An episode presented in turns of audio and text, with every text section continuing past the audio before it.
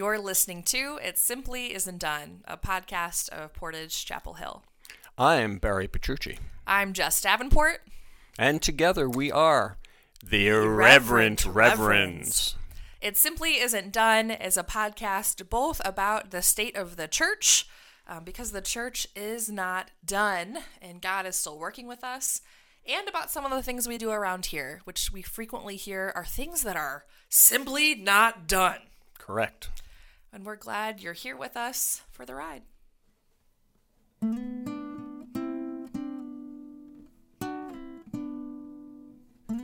Well, here we are for another episode of It Simply Isn't Done.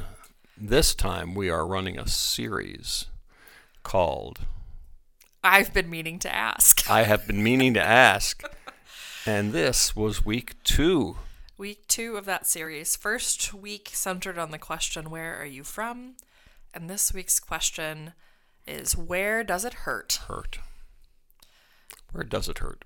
Hmm. The scripture is from 1 Samuel, and you'll hear that read.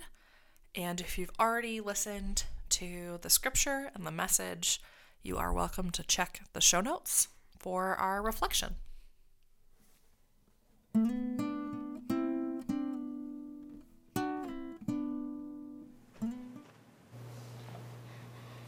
Good morning. Scriptures this morning are from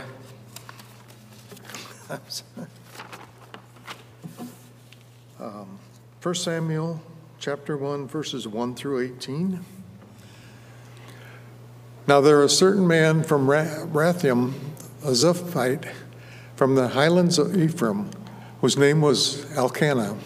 He was from the tribe of Ephraim, and he was the son of Jehoram and Eliah, son of to- Tohu, and Zaph. Elkanah had two wives, one named Hannah and the other named Penhannah. Penhannah had children, but Hannah did not. Every year, this man would leave the town to worship and sacrifice at the Lord, sacrifice to the Lord of heaven, heavenly forces in Shiloh, where Eli's two sons, Hophni and Phinehas, were the Lord's priests. Whenever he sacrificed, Elkanah would give parts of the sacrifice to his wife Penhannah and to all of her sons and daughters, but he would give only one portion of it to Hannah, though he loved her because the Lord had kept her from conceiving. And because of the Lord, because the Lord had kept her from conceiving, her rival would make fun of her mercilessly, just just to bother her, so that so that is what took place year after year. Whenever Hannah went to the Lord's house, Penhannah would make fun of her. Then she would say, then she would cry and wouldn't eat anything. Hannah, why are you crying? Her husband Elkanah would say to her. Why don't you eat? Why are you so sad? Aren't I worth more to you than ten sons? One time, after eating and drinking in Shiloh, Hannah got up and presented herself before the Lord.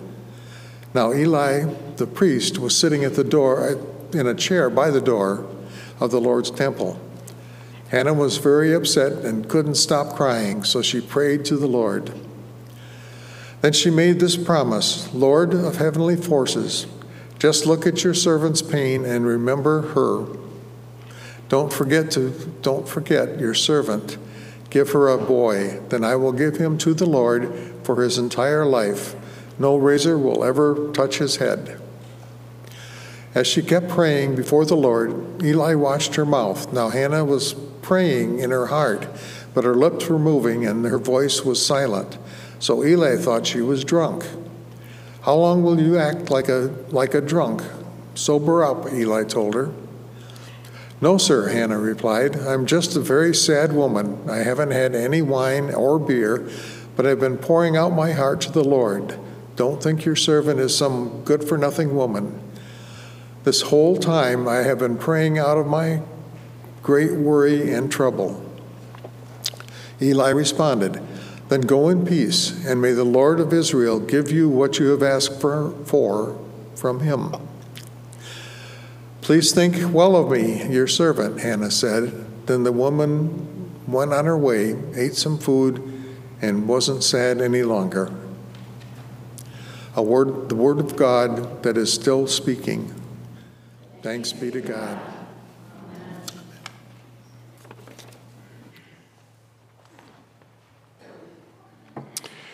Thanks, Mike. Hard names in that story. Pray with me. May these words, O God, become your word in the hearing of your people by the inspiration of the Holy Spirit. In Christ's name, amen.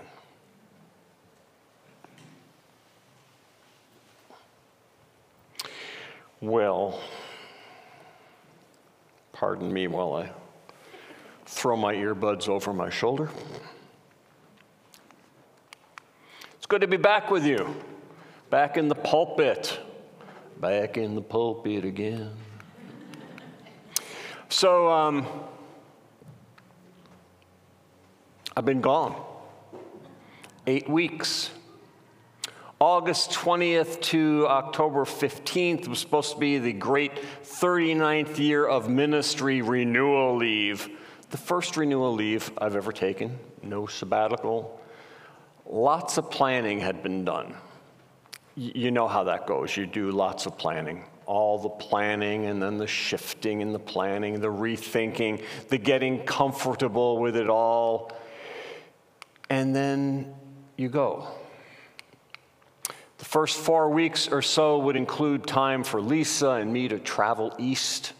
We'd spend time with daughter Bree and son in law Nick out in the Boston area. We would see Bruce Springsteen in concert at Foxborough outside of Boston. We would visit friends. We'd, we'd chill out. We'd see sights, have conversations. We would renew.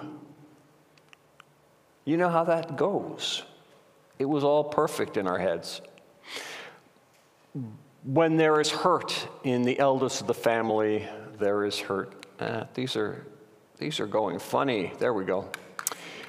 There was hurting going on in Lisa's family. Her dad, Willie, at 100 years old, in stellar health, he was still mowing his lawn. He was still getting down under his car, working on the brakes. Well, Willie got pneumonia. And then he fell and he broke his back. And the decision was made, his decision was made for hospice relationship to begin, and Lisa was needed, and I wanted to be supportive, and so plans pivoted. You know how that goes. When there's hurt in the eldest of the family, there is hurt everywhere, and it is not always so simple to, to uh, nail down and work responses to bring comfort, even to make sure no further harm is done. This is hard stuff. You all have similar experiences to that, right? The hundred year old who never complained about anything was screaming in anguish and wanting it all just to be over. Care, comfort, healing of the soul, doing no further harm, all far more important than renewal for me. As I've commonly mused around here, we plan and God laughs. In other words, stuff happens to move our plans, stuff happens to force a pivot. And so we pivoted for those first four weeks. But fear not, there was a second half. The second half was, um, was for me to take time alone, driving north in my car up to, to Quamanon Falls pictured rocks and then drive out on US 2 all the way out to Vancouver, British Columbia, where I was going to stay in a retreat center for six days, finish up writing, and then haul back here so I could you know, get back in time to keep my covenant with my co pastor. It all it all had been planned and it was all worked out perfectly and I and it and it was all going great I learned to put up my little tent. I learned to sort of like it. It was weird. Some of the campgrounds where people had $300, you know, motorhomes they pull in next to your one-person tent. A little strange. I had six really great nights. I did a lot of hiking, writing, picture taking. On the sixth night at about 1.15 in the morning, I woke in a cold sweat. Heart rate was 168. I was in AFib. I've had AFib a long time, and I'm one of those that can feel it. I know when it's happening. It was not settling back. It was not going back into sinus, so I drove myself about 20 miles to the nearest hospital with an ER. Uh, I pulled in, and there's like no one there. This is an empty ER. But there were doctors, uh, and there was someone that there was, which is all I needed. And they said something like, Where does it hurt? And I told them that I was an AFib, and they said, Well, you think so, but they had to hook me up, and I was an AFib. A couple of IVs, they got my heart into sinus rhythm, and from blood tests, they discovered that um, I had a really, really overactive thyroid. And the doc strongly suggested that I not do this thing that I was planning on doing, that I not continue camping on my own, driving all the way out to Vancouver, British Columbia, until I got further medical attention. So I spent two days gently driving there from the border of Wisconsin and Minnesota back home to arrange follow up medical appointments. So that I don't leave you in suspense, uh, this overactive thyroid was confirmed as something called Graves' disease and, disease, and it looks like it's going to be controllable by a little tiny pill each morning. Thanks be to God, amen. Where does it hurt?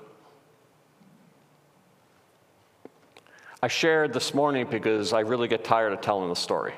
And everybody wants to know how fabulous my renewal leave was. So now you know.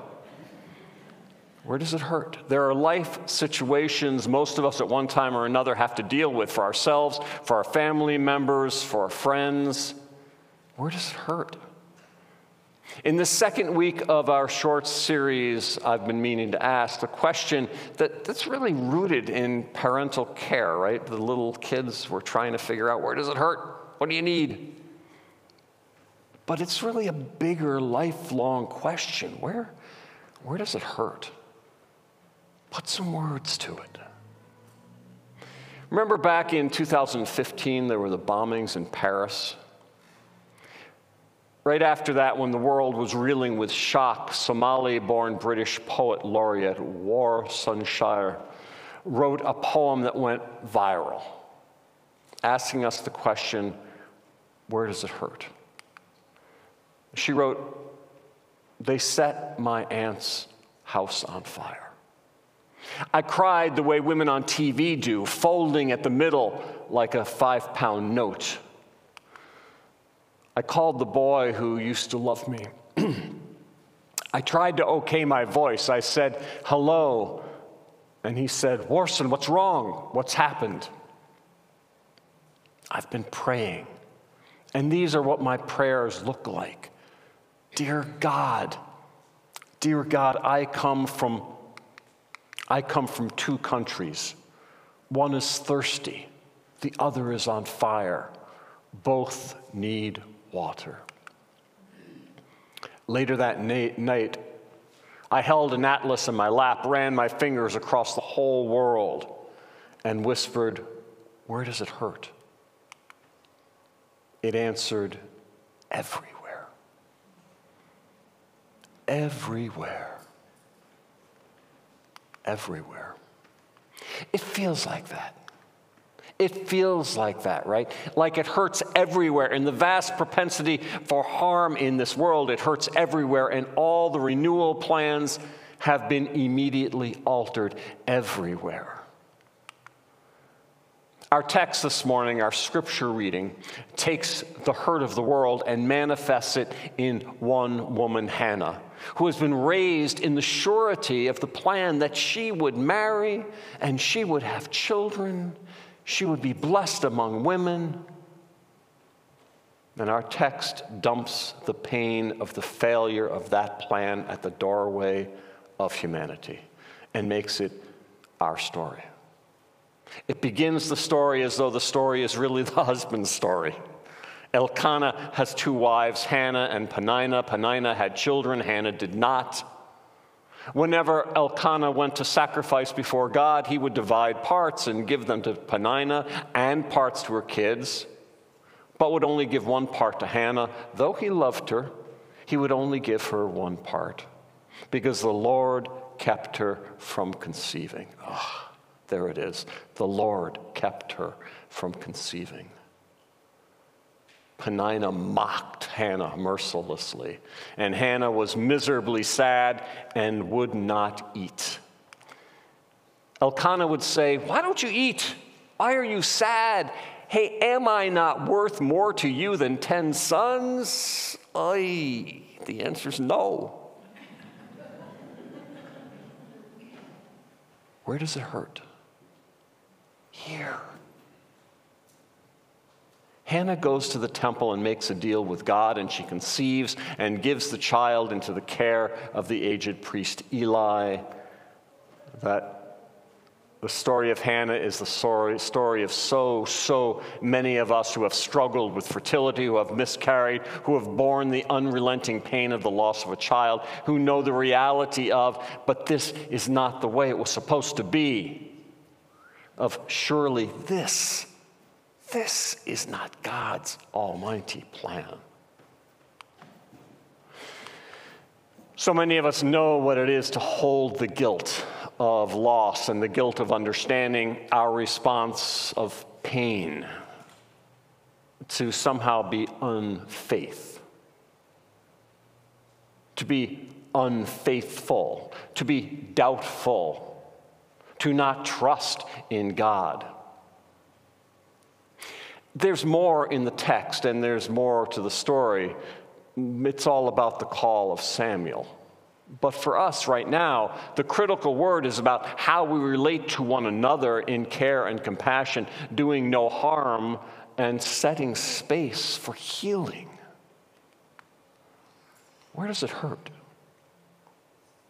It's a question of abiding concern. It's not an inquiry for the purpose of gossip. I do not need to know where it hurts for any other reason than to listen further for ways I might not be a part of harm, and even ways I might be a part of healing. As Brene Brown was saying in the film, this is a case where there really is a binary without any, any spaces of nuance. We are in faith community of either harming or healing. There is no neutrality because neutrality manifests, it is felt, it's experienced as passive harm. Where does it hurt is not a question of curiosity, the answer to which we get to share with others. It is a question to deepen our opportunities to respond in ways decided and driven by the one who is hurting. We don't get to make guesses about it. Look, we know when we're hurting, we want to have agency about how we deal with that hurt. When we use the answer to any other way, we, in any, when we use the answer to the question in any other way, we invest in religious harm. It is one of the risks of things like the church prayer chain. Misuse breaks trust and builds harm upon harm. So the hurting must always have agency, must be the ones to volunteer their pain. They must be the ones to ask for prayer, lest the prayer devolve into harmful gossip. Pastor Kaylee Elliott is at uh, First Presbyterian Church in Bend, Oregon. And when she was preaching on this topic, she talked about a book called What Happened to You, in which neuroscientist Bruce Perry writes I'm often asked about troubling behaviors like, why is that child acting like a baby? Can he act his own age? Or how can that mother stand by and watch her boyfriend beat her child? Why would someone ever abuse a child? What is wrong with that child? What is wrong with that mother? What is wrong with that boyfriend? And he writes Over the years, I found that seemingly senseless behavior really does make sense. Once you look at what's behind it, something happened to them that influenced how the brain works. And so I no longer ask what's wrong with you. Instead, I ask, What happened to you? What happened to you? It's another way of asking, Where does it hurt? Tell me, tell me your story. Where it hurts is physical.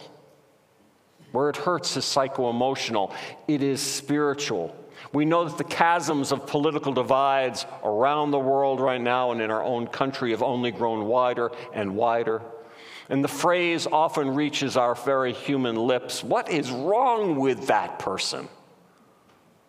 Flaw of psyche, flaw of character, both. As Jess mentioned last week, sometimes the beginning of reaching across the divide is not an inquiry such as what's your problem? That, that really rarely works very well.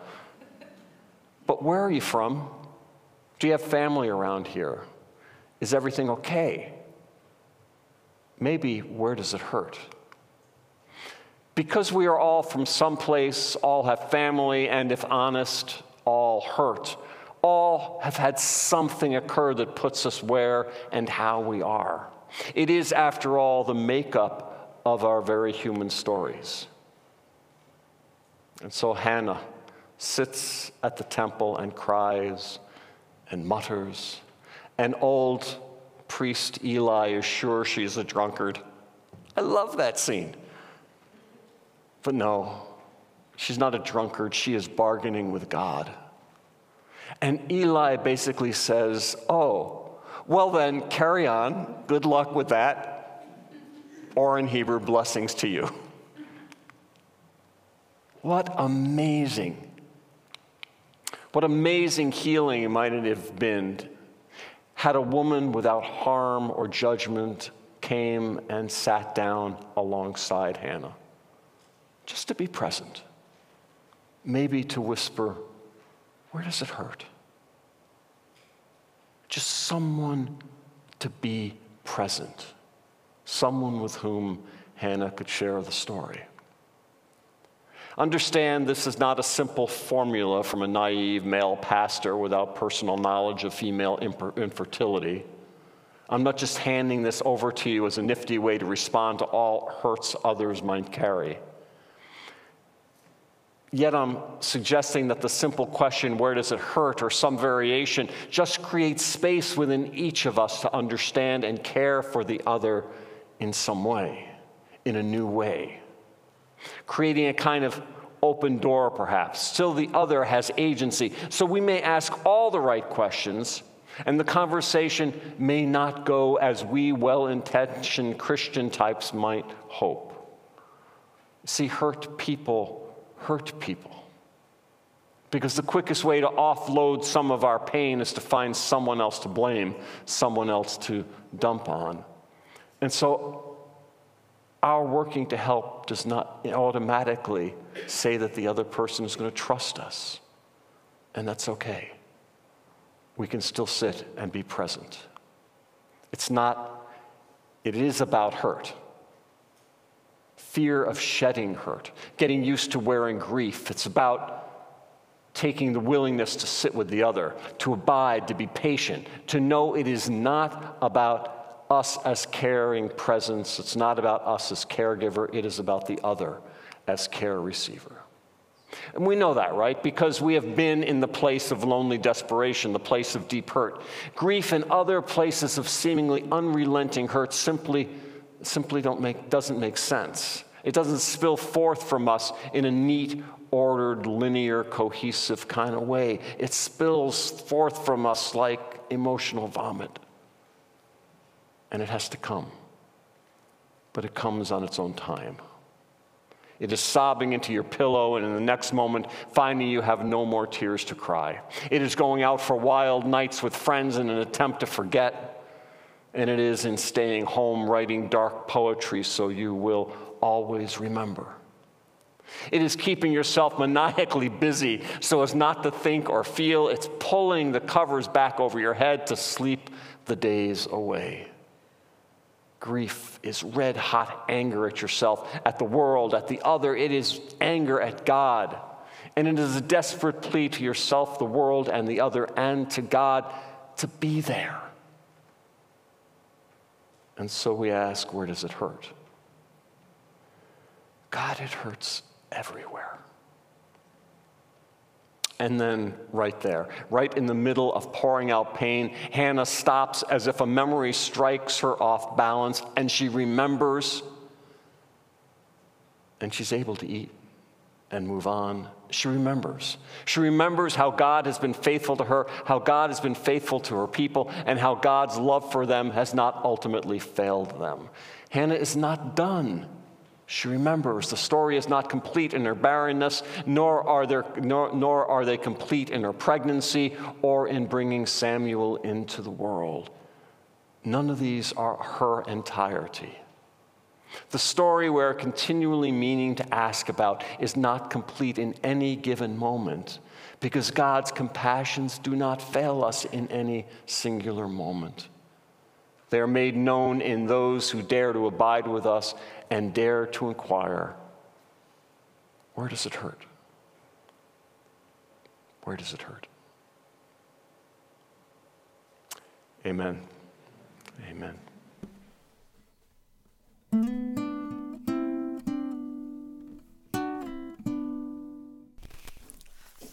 Welcome back. Barry, what did you want us to take away from your message? Uh, I think a few things. I wanted us to take away um, one, the reality that we all hurt, and that um, if we're honest with ourselves and maybe honest with others, there are ways in which people can be helpful, and decidedly ways in which people can be unhelpful in uh, in responding to our hurt. And the simple question, "Where does it hurt?" is one that we we begin with kids. I mean, from the time that where they're crying and we can't quite figure out whether it's because they're hungry or because they pooped their pants or, or whatever it is, uh, and we're trying to get information. And that that sense of where does it hurt, we lose when we become adults because we don't want to meddle or we don't really want to respond. When you mentioned that, I was thinking about how when Tori and I were new to parenting, uh, knowing that not everyone kind of shares this experience, but your kid will cry a lot, and you'll learn very quickly how uncomfortable you are with crying. And I, like like many, came from a background where like crying was not acceptable. It was like, okay, pipe down. All right, it's not, you know, it's not that big a deal. Particularly with toddlers that are frankly unreasonable. Um, I we really quickly move to um, invalidate sure. where it hurts because it seems irrational, and we start doing that from the time as humans when we're very small. And it's hard to learn to lean into the discomfort of crying, especially when that is, you know, one of the first ways we learn to communicate our needs. And, you know, we're always, we're shh, shh, shh, we're shushed away from the crying. Um, and we learn, you know, very quickly it's not okay to express your needs in those ways. So that's interestingly, that's like that. My brain went there first with, wow, we're really bad yeah. at asking where it hurts because we're not comfortable with the fact that other people hurt, especially the people we love the most. And I do think that a, a good deal of it is that it's frustrating for us um, because we want to fix things. Mm-hmm. And with little ones, we don't even know what the hurt is about. Mm-hmm. And so it's virtually impossible to fix. And then when we think we know and it doesn't fix it, it's like, okay, what is wrong with you, child? Mm-hmm. I'm yeah. giving you everything that I know to give you. Uh, and it's hard. And, and I do think that we carry that. Mm-hmm. Yeah, we learn very, very quickly uh, what emotions we're allowed to communicate and allowed not to communicate and what makes other people feel uncomfortable. And a lot of it is this kind of hurt stuff. And I think there's something particular to um, kind of Midwest nice culture where we really don't ask that kind of question uh, because we, we think it's burdensome um, and nosy. And also, we're just deeply uncomfortable with other hurts. So it's it kind of culminates in this really interesting way. Yeah, and one of the things that I think we do is, un- as uncomfortable as we are as approaching another who we perceive for one reason or another to be hurting, um, we don't hesitate quite as much about sharing that with other people. Uh huh. Yes, we sure do. We sure do. We see that in unique ways in church culture. Oh yeah, I, I slid that in there gently. You did. You did. It is often framed as a prayer request. Um, and sometimes, you know, it, it is passive aggressive. Uh, sometimes it's the only way people really know how to communicate that sort of thing. Um, it's, you know, the thought of having a direct communication channel has never occurred or been in existence. And so I don't think it's always poorly intentioned. But it is interesting when folks, yeah, ask for prayer requests on someone else's behalf or really use kind of to us frame you know, it in terms of a prayer request when they could just be coming to us and say, "Hey, I have a concern. You might want to think about pastorally, like as someone's pastor." Even that would be kind of an easier entryway. Like, I don't know how to deal with this. I'm not equipped, but I thought I'd bring this to your attention in some capacity. Um, I would appreciate that. Yeah, people are very uncomfortable if they bring things to staff. For instance, say, "Can you put this on the prayer chain?" And we say, "Do you have permission from this person to put it on the prayer chain?" It's like, "What do you mean permission? We're we're we're giving this person over to God, of course." And and that's um, that's really not it. They're they're most of us at one time or another want to be deeply private with our hurt, and it's nobody's story to tell but our own. And that gets hard when we try to figure out how to do life together because we have this question where does it hurt? Yep. And uh, people will then, like you're saying, will make assumptions about uh, the question for next week. What do you need? then they make assumptions about what that might be and will uh, kind of use prayer as really a means of communication um, at best and kind of at worst to kind of falsify uh, some sort of self-importance in a particular way and it's it's hard to figure out how do we how do we deal with the where does it hurt without also um, denying the agency of the folks that are hurting which you talked about yesterday it's hard to figure out how to do and just sometimes you have to sit helplessly and let someone figure out what they want to communicate Yeah, so we have this. We had this text from Hannah. So the the series we've been doing uh, offered two possibilities uh, for texts, and um, I thought using both of them was way too long. So we had the Hannah text about Hannah's barrenness and her jerky husband, and jerky father-in-law and and jerky father-in-law. Um, well, yeah, the father-in-law was more of a buffoon. I, I, I got the sense that he was he was dopey but likable. I mean, I mean, maybe. I think after, yeah, I could, I could get there. But like he, he knew she hadn't had any kids, and she was in there crying, and he called her drunk. I don't know. Well, it was the mumbling to herself that that. uh, Anyway, we we could well, let's go back to the original Hebrew to decide. Okay, well, you can be an Eli mumbling. Stan, and I'll say he's a jerk, and that's fine. We can, you know, reasonable minds can differ. And, and in any case, she she sat there feeling awful and hungry and um, uh, clearly in pain, and would have been lovely for someone to come alongside her should she have wanted that, right? Um, the other text was uh, around the woman with a flow of blood, and no, it was about was that it or was it Jairus' daughter?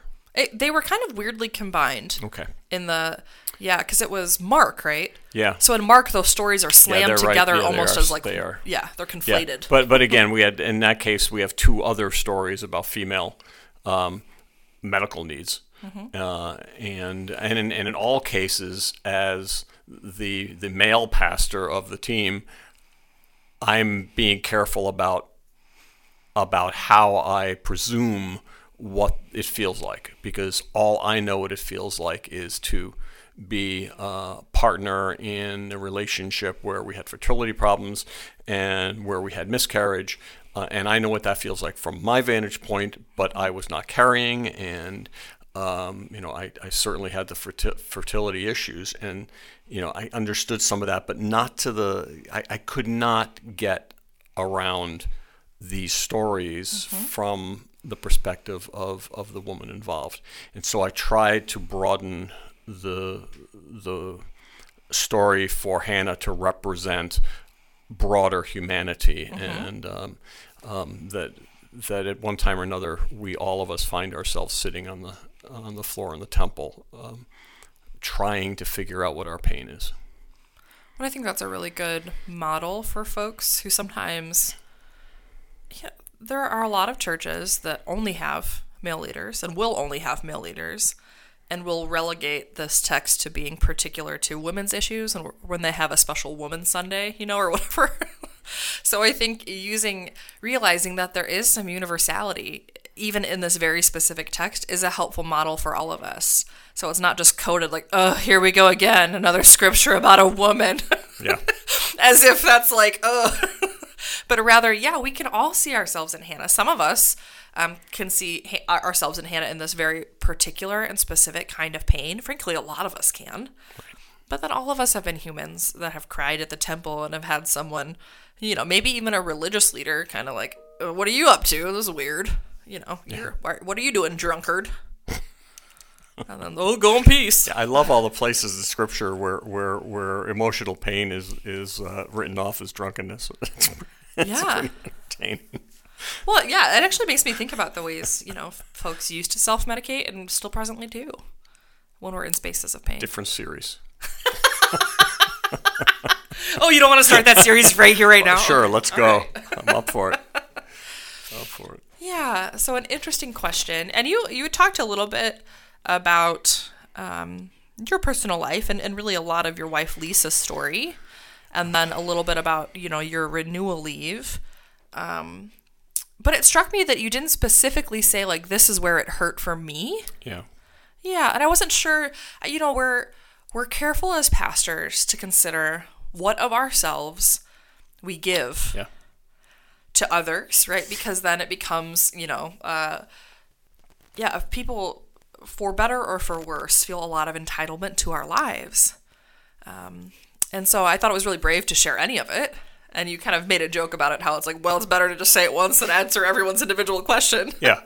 Well, and yeah, joke but true. I mean, Yeah. uh, it's like, um, so yeah, I made a strategic decision to to tell what I was going to say wrecked, and, and at one level it was wrecked, but it was eight eight weeks of renewal leave, and the four, first four were were um, seriously altered because of my in-laws' uh, health issues in in in, in old age, um, and uh, and then the second four because of my of my own um, health issues that that developed while camping.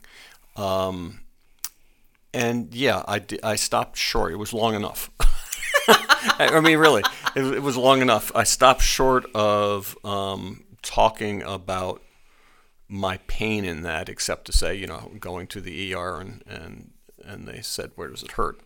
Um, but the the sense of devastation, and, and I don't say that lightly, the sense of devastation that expectations that had developed in me and outside of me about what this renewal leave was look, going to look like, that hurt more than anything. Yeah. Yeah, I think too. Um, you know, you haven't you have not taken a renewal leave. You really um, you derive a lot of meaning from your work. I I dare say you like it. Well, I used to. Great. Before I showed up on the scene and made your podcast and talk about No, it. No, I, I yeah, I. It most of the time doesn't feel like work. So it i think sometimes the congregation thankfully this congregation it, i have experienced you all as incredibly supportive um, in a, in a way that a lot of congregations aren't. But for your clergy to leave to go on a renewal leave there is some like you know even if it's not coming from the con- congregation there is some expectation of the, what this time away would be and our support of you. And for you to not have that i would imagine not only your own you know it's just you're carrying a lot you know with you in that time. And then for folks to literally like the second you're back are like how what was it amazing? And it's like no it kind of sucked. Yeah. No, amazing was not the word that came to mind. yeah. You know, um, it was more than a vacation, right? There was there was some other some spiritual kind of connection attached to it, and there was a lot a lot more to it that I'm not sure people really thought of or realized because they were just, you know, they were ha- they were happy for you. They're like, Yeah, oh, that's well, great. yeah, that and you know, for some people, they they've been around long enough to realize that, that they're invested in this leave. I mean, I go away for Mm-hmm. Eight weeks. That's that's a financial investment, um, and there's a, a sense that uh, this is this is gifted time, um, and so they've got reasonable expectation to um, to have a sense that, that what I did was meaningful, at least to me, and ultimately would come back to uh, my being in a better space, returning and ready to ready to up the game in ministry for however long I have now. yeah, yeah. That sounded like I was dying. That's not true. Yeah, I was gonna say, I we to my knowledge. we we do know how long you have. It's not a, it's not a. Well, I know I, could, I couldn't do the math that fast. It was seven months. Yeah, well, at least you don't have a good countdown yet, so that's good. but yeah, there's there's more to it in terms of uh, I don't know, and and like like almost all of us do, we we can be a lot harder on our ourselves or our expectations than than others might be too. So that's just a lot.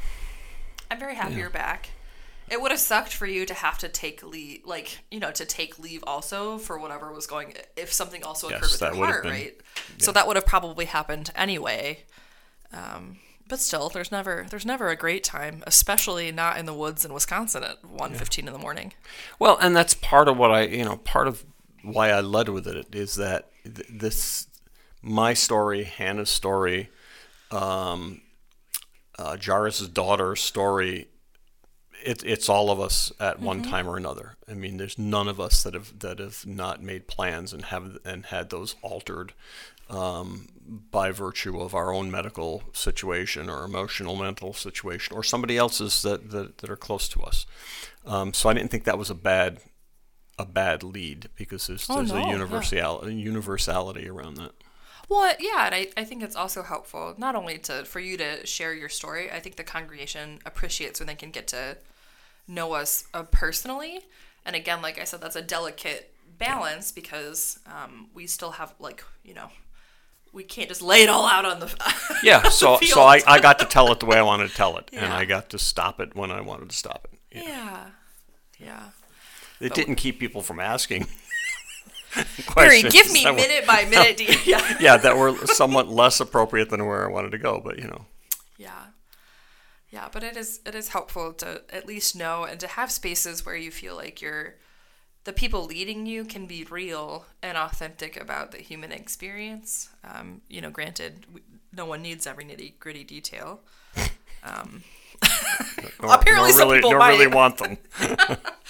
Yeah, uh, but I, you know, I think that was it was helpful and helped us get to a place to think about and consider spaces of hurt and how to how to even name them. That's that's what I've kind of learned is that we rate crappy experiences as if who ha- who has the right to grieve and for how long who has the right to be hurt and for how long do they have that and we kind of make internal judgments about what that looks like and that's just not the human experience.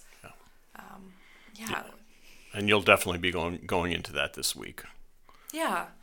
Yeah uh, this since you you know i mentioned before we're talking about uh, what do you need um, which really builds a lot off of where does it hurt because you have to you have to be able to name that and i'm guessing you feel this way. I don't know barry but as a culture and a society we do we do a pretty good job of immediate like disaster relief both in the disaster relief sense but also within our own lives when there's something that has gone on that's tragic. When there's tragedy or trauma we are really good about like the next day bringing a casserole. When there's a hurricane we're really good about sending the red cross and the tide laundry truck immediately right? But in the in the aftermath of what that looks like no one's there. And we don't always know how to rebuild infrastructure or to sit with someone during that. Um, or and you know, there's a huge cultural pressure also to just like okay, like life goes on. Get on with it, yeah. Move, you know, go move on with it, and uh, we have that reflected in church a lot too and that people will kind of often say, I come to church to be happy, as if church is your antidepressant in some capacity. um, and I get that. I do, because there is, like, there are some of those elements where you can get, experience oxytocin or dopamine or that sort of thing, some serotonin. But that's also not the purpose, the overall purpose of church, A. And B, we really do need to create ritual around grief and how to let go and how to grieve.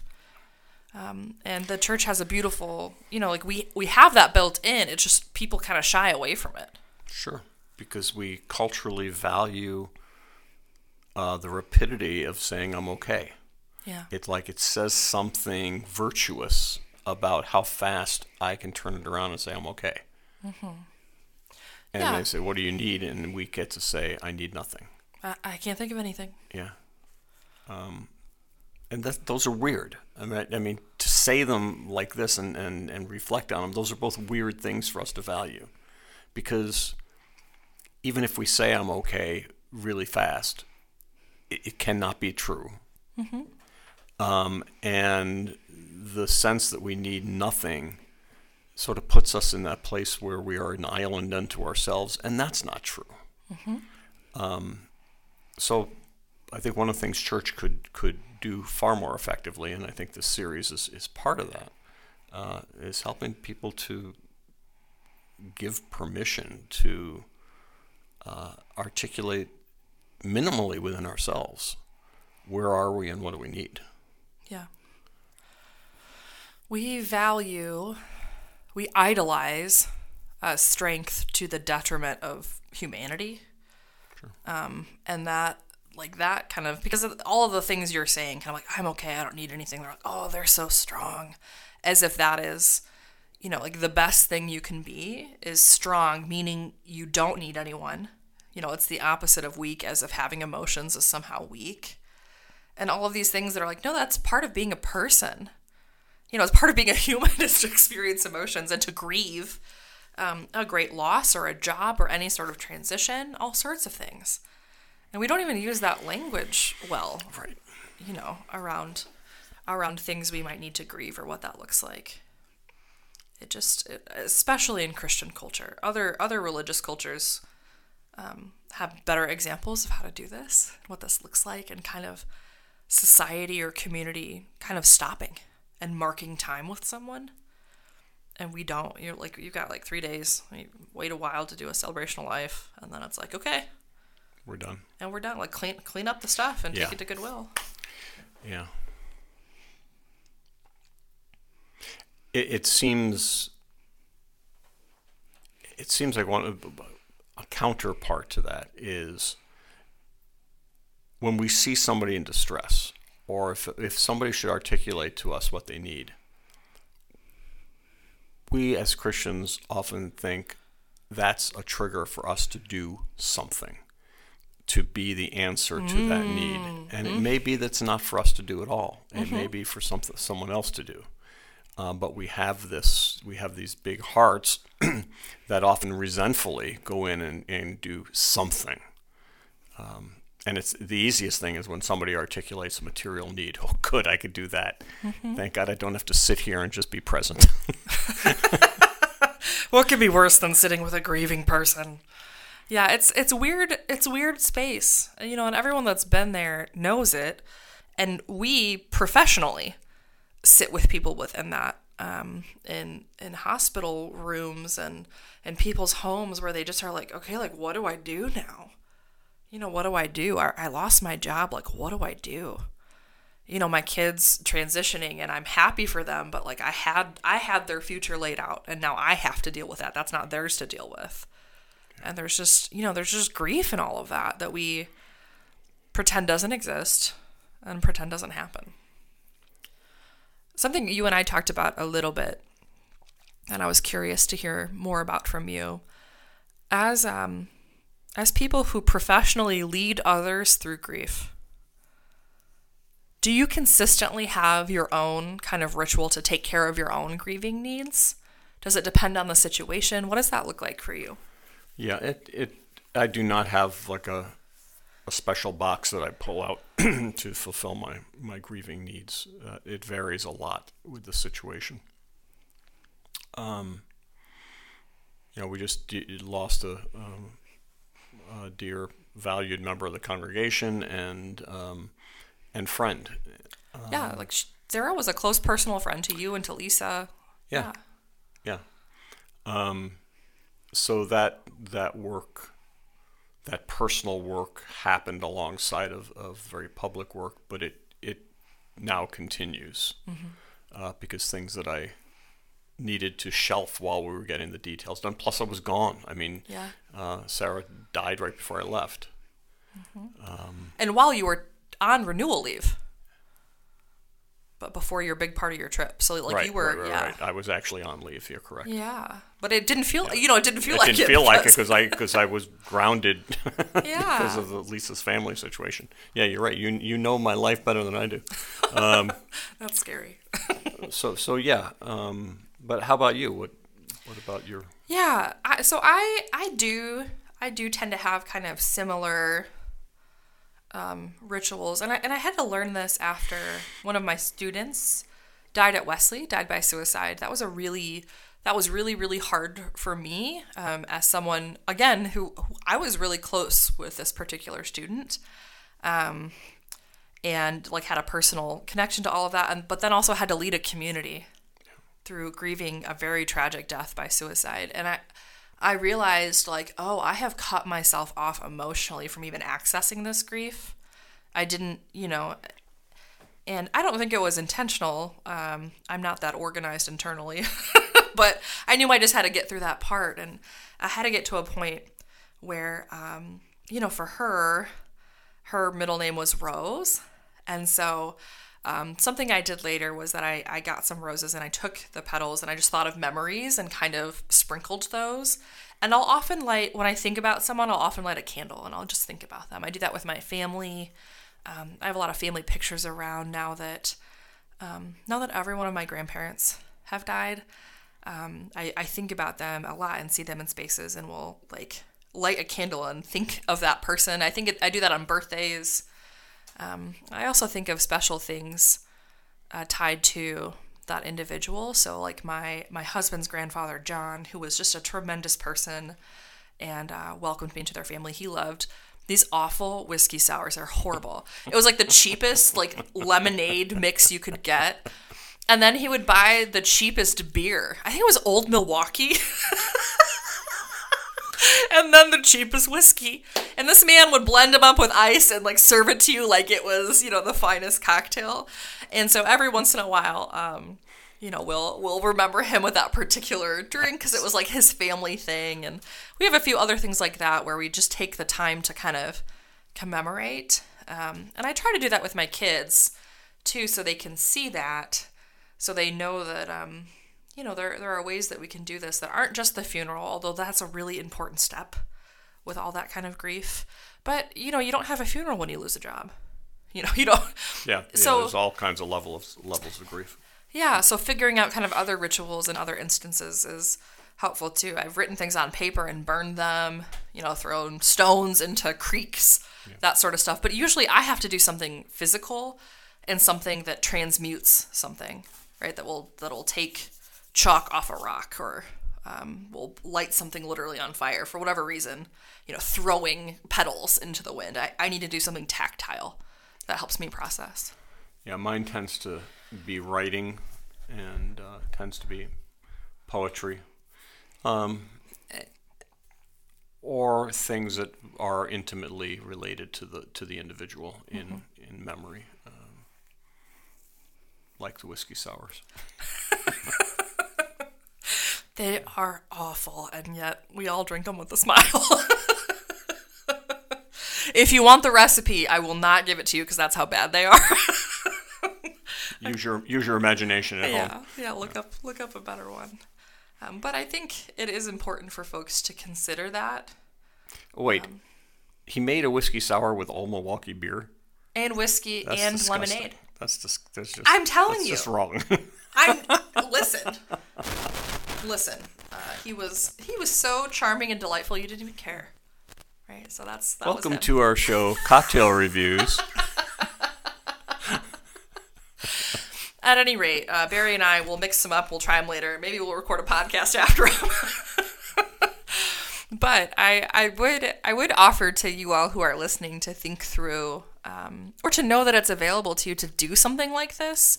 We tend to think or feel like it's silly, um, but anyone who's been grieving kind of knows it creeps up in weird places in weird ways. It's not, it's not a linear process, um, and you, you can can do something like particularly about it or have some agency in how you choose to grieve or have some sort of ritual attached to it and barry and i can help you Yeah, we're we're getting a little bit ahead of the week uh, because some of this is is around what do you need. So I would, Mm-hmm. you know, um, suggest going a little bit deep into what's hurting in you, and, um,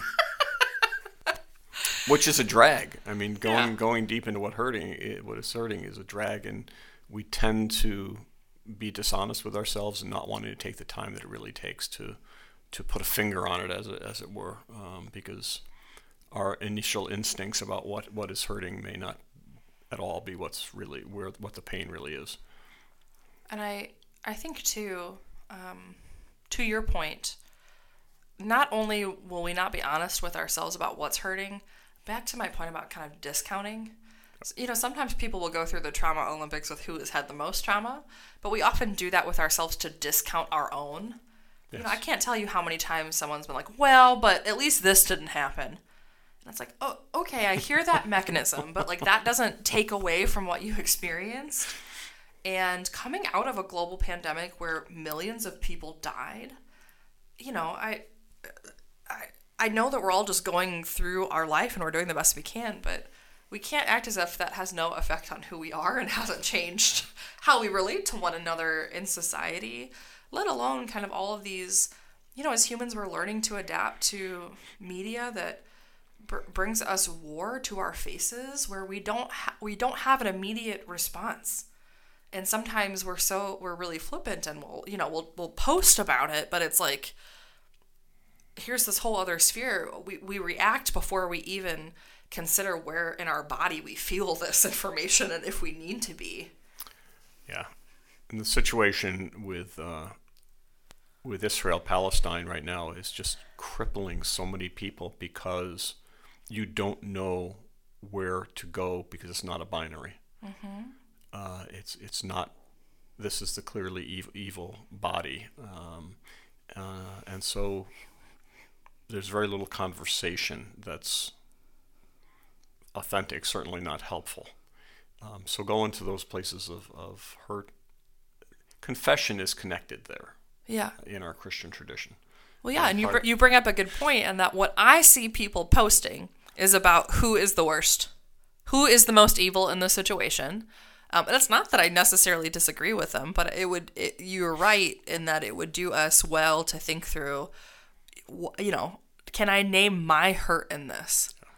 You know, as as as a bystander who just is receiving this information online or from friends or family or anyone connected you know it sometimes people will discount that too like well i'm not really connected to it well if you saw images of war and act like that does not impact you as a person like it does. So more self-reflection i think is to like what is where does it hurt? What is what is mine to do and to be in the situation as opposed to like who who can i condemn? This is awful. Who can i condemn? Which is a really really human response. I think we all understand that response very And well. it's seductive because what it gets us it gets to do is keep us at arm's length. Yeah, we don't have to internalize or, or go through any of the the stuff we have going on about the situation. It's hard. It is hard. It's where it hurts. Yeah. Well, so don't make a grief ritual. Think about it a little, but don't do it. Well, you y'all, y'all week. do what you need to do. per per Barry's Just wanted, to, just wanted to pull us back to the hurting because we all want to get through the hurting quickly. Good points. Excellent points. Let's ruminate this week on uh, on Go- where it hurts. hurt. Everybody hurts. We didn't do that song. We should have. Probably just- copyright issues. Yeah, where this is going to get flagged. It'd have to be in tune enough to be recognized. We're gonna auto tune that. Great, please do. Well, y'all, you've already gotten a glimpse into next week, and isn't it delightful that Barry and I are back together? That's at the right, and you've been you've gotten a glimpse into the minds of the pastors. We will see you next time.